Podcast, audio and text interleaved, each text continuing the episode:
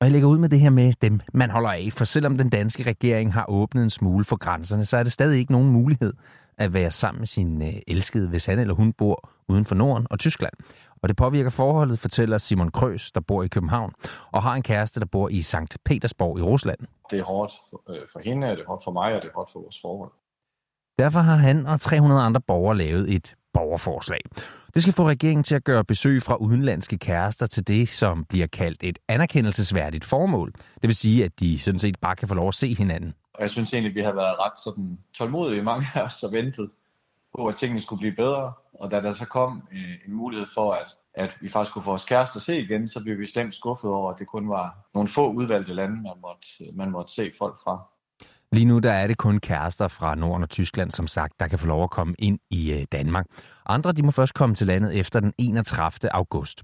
Og derfor bliver der krydset fingre rundt om ved de danskere, der har en kæreste fra et af de andre lande, fortæller Simon Krøs. Det er folk, der har, der har levet måske mange år øh, fra hinanden, og egentlig har måske har set frem til, at de, skulle, de snart skulle være sammen, men de har simpelthen ikke mulighed for eller udsigt til at skulle se hinanden. Og det er ekstremt psykisk hårdt. Hvis forslaget her det får mere end 50.000 underskrifter, så skal det tages op til behandling i Folketinget. I ugen, der er gået, der blev det også til alvorlige uroligheder i store dele af verden. Det skete som følge af, at en politibetjent under en anholdelse i USA dræbte den afroamerikanske mand George Floyd. Og mens det altså gav gevaldige optøjer, demonstrationer og kampe med politiet i USA, så var flere tusinde på gaderne herhjemme for at bakke op om Black Lives Matter-bevægelsen. Det skete under protester imod racisme og politivold. Og en af dem, der var med, det var Marie-Louise Takibo Kaspersen. Da jeg kom til demonstrationen her tidligere i dag, der, der kunne jeg bare mærke, altså øhm, jeg blev virkelig rørt. Og der var bare en helt speciel stemning. Øh, og så blev det pludselig øh, super ligegyldigt, hvor meget racisme jeg selv har været ude for. Det var bare vigtigt for mig at stå der og være der sammen med en masse andre, som jeg ved har været udsat for, hvad der har været, altså for ting, der har været meget værre, end jeg selv har. Men det var faktisk ikke kun situationen i øh, USA, der fik Marie-Louise til at gå på gaden for at demonstrere. Det var også for at vise solidaritet med de personer, som oplever racisme herhjemme i landet, hvor hun også mener, at der er et problem racisme det opererer på så mange øh, niveauer, og for mig at se, så er den her George Floyd-sag et eksempel, og det bliver ligesom sådan et, det bliver sådan en brik i rigtig mange andre brækker i sådan et større øh, puslespil. Marie-Louise Takibo har selv en far fra Elfenbenskysten, så hun kender til, hvordan det er at blive dømt på sin hudfarve. Men selvom situationen ikke er så ekstrem i Danmark, som den er i for eksempel USA, så er det vigtigt, at vi siger fra, også politisk, mener hun. Jeg er personligt glad for, øh, for Danmark. Jeg synes, vi gør det rigtig godt langt hen ad vejen. Men lige præcis derfor synes jeg også, det er meget vigtigt, at vi, øh, at vi siger stop, altså når der er noget, der ikke er fair, og det gælder sådan set uanset, hvem det er. Og vi fortsætter i øh, USA, hvor den amerikanske præsident Donald Trump han havde klørende ude mod den antifascistiske bevægelse Antifa. Han mener, at Antifa står bag uroen under demonstrationerne for Black Lives Matter-bevægelsen over i USA.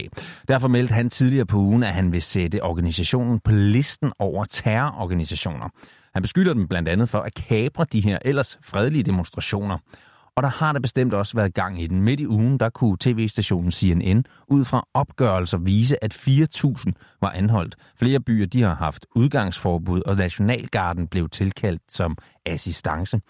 Det fik så endnu en gang præsident Trump til tasterne på Twitter. Nu skrev han nemlig, at han ville sætte militæret ind i kampen mod demonstranterne. Det forlyder dog så her sidst på ugen, at det dog alligevel ikke bliver aktuelt, efter USA's forsvarsminister på et pressemøde afviste at bakke op om præsidentens forslag om militær i gaderne. Og fra protester, vold og uroligheder skal vi her hjem igen. For flere af os, vi får diagnosen diabetes. Og om det så er diabetes 1 eller 2, så er der med garanti mange spørgsmål, der brænder sig på. Derfor tog min kollega Sofie Lodal Ørts en snak med Amalie Billesø om det at være syg, og så have nogen at snakke med det om, særligt når man er ung. Skal jeg ud og cykle? Hvordan er mit blodsukker? Amalie Billesø har haft type 1 diabetes de seneste 18 år, og ved, hvad det vil sige at have rigtig mange spørgsmål. Hvad skal jeg spise? Hvor meget insulin skal jeg tage? Har jeg lige trænet, hvad er mit blodsukker nu? Kan jeg cykle hjem, eller bliver jeg nødt til at gøre noget andet, fordi jeg ikke kan cykle hjem, fordi jeg har et lavt blodsukker? Steno Diabetes Center Copenhagen har fundet ud af, at antallet af diabetikere er steget voldsomt de seneste 25 år.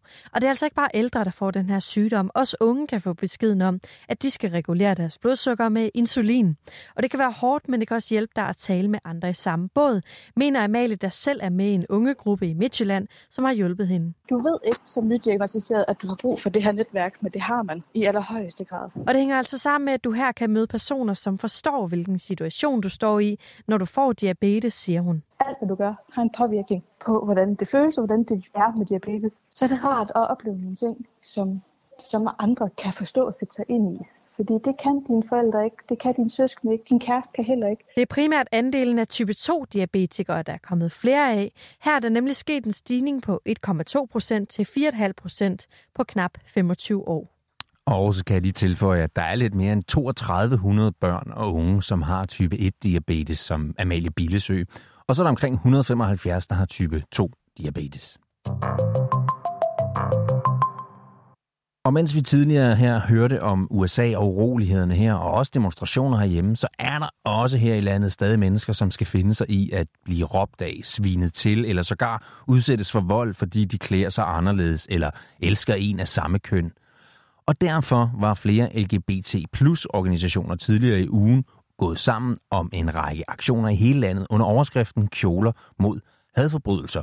Og i Kolding der deltog Markus Aurelius. Selv er en del af LGBT, så tænkte jeg, at det kunne være meget spændende, også fordi jeg synes, det er noget, der skal snakkes mere om, for der er rigtig mange, der ikke ved for meget om det.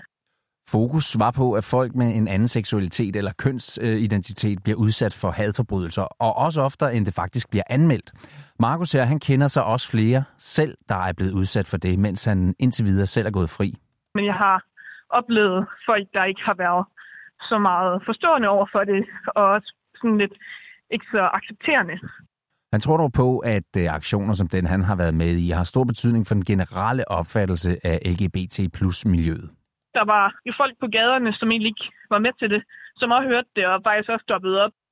Udover i øh, Kolding, så var der altså også aktioner i både Aarhus, Aalborg og København. Godt nok så har vi Europarekorden i at drikke mest alkohol, især unge. Men til gengæld så har vi danskere drukket, og især unge danskere drukket mindre øl, drinks og vin under den her coronakrise. Det viste en spritny undersøgelse fra Statens Institut for Folkesundhed, som Janne Tolstrup, der er professor på SDU, har været med til at lave. Og hun tror, at det hænger sammen med, at øh, vi drikker mere i selskab med andre. Så lynhurtigt, når øh, dagligdagen vender tilbage til de vante rammer, jamen, så gør øh, folks vaner det også. I undersøgelsen her, der har 12.000 unge i alderen fra 15 til 20 år svaret på, om de har drukket mere eller mindre alkohol under det her corona-lockdown. Og her har 6 ud af 10 altså svaret, at de har drukket mindre eller meget mindre alkohol, end de gør normalt. Og hver tredje har slet ikke drukket alkohol under krisen. Men sådan bliver det nok ikke ved med at være, vurderer Janne Tolstrup. Det er ikke det der med at sidde et glas vin og, øh, og hygge sig, som, som egentlig interesserer dem så meget. Det er mere det der med, øh, med virkningen af alkohol, altså det at blive beruset. Og så er det det at gøre det sammen med nogen. Det er dog ikke alle, der har skruet ned for indtaget af gin tonics eksempelvis. Knap en tiende del af deltagerne i undersøgelsen har nemlig drukket mere alkohol under corona-lockdown. Apropos alkohol. Hvis du går i 3.G, så har den her uge nok givet dig god grund til at juble. For onsdag der bliver der nemlig givet grønt lys til, at der kan køres studenterkørsel efter at hugen den er landet på hovedet. Og det glæder virkelig afgangseleverne. En af dem det er Mark Carton, der går i 3. uge på Rigskov Gymnasium. Den gik amok. Øh, der var masser af like emojis, hjerte emojis og fuck, hvor er det fedt og alt muligt. Og Mark her, han er en del af bevægelsen Red Studentertiden, som har kæmpet meget for at få gennemført studenterkørslen. Blandt andet ved at lave en demonstration, hvor man kørte en tom studentervogn fra Galten omkring Aarhus til Christiansborg i sidste uge. Og derfor der var det en masse glæde, men også overraskelse, der ramte hos gruppen bag det her, da de i går fik beskeden om, at de så godt kunne bekræfte bestillingen af studentervognen. Vi havde ikke rigtig været alt for positive og håbet på det alt for meget. Det er et enigt folketing, der har besluttet at tillade studenterkørslen, og i en øh, pressemeddelelse der lød det, at der vil blive udarbejdet nogle helt klare retningslinjer for, hvordan studenterkørslen den så kan foregå forsvarligt. Det er også noget, Mark Karton og Red Studentertiden er opmærksom på dog. Der kan også være noget med, at vi ikke skal gå ind til familierne, men vejret er jo så godt, at vi sagtens kan være udenfor.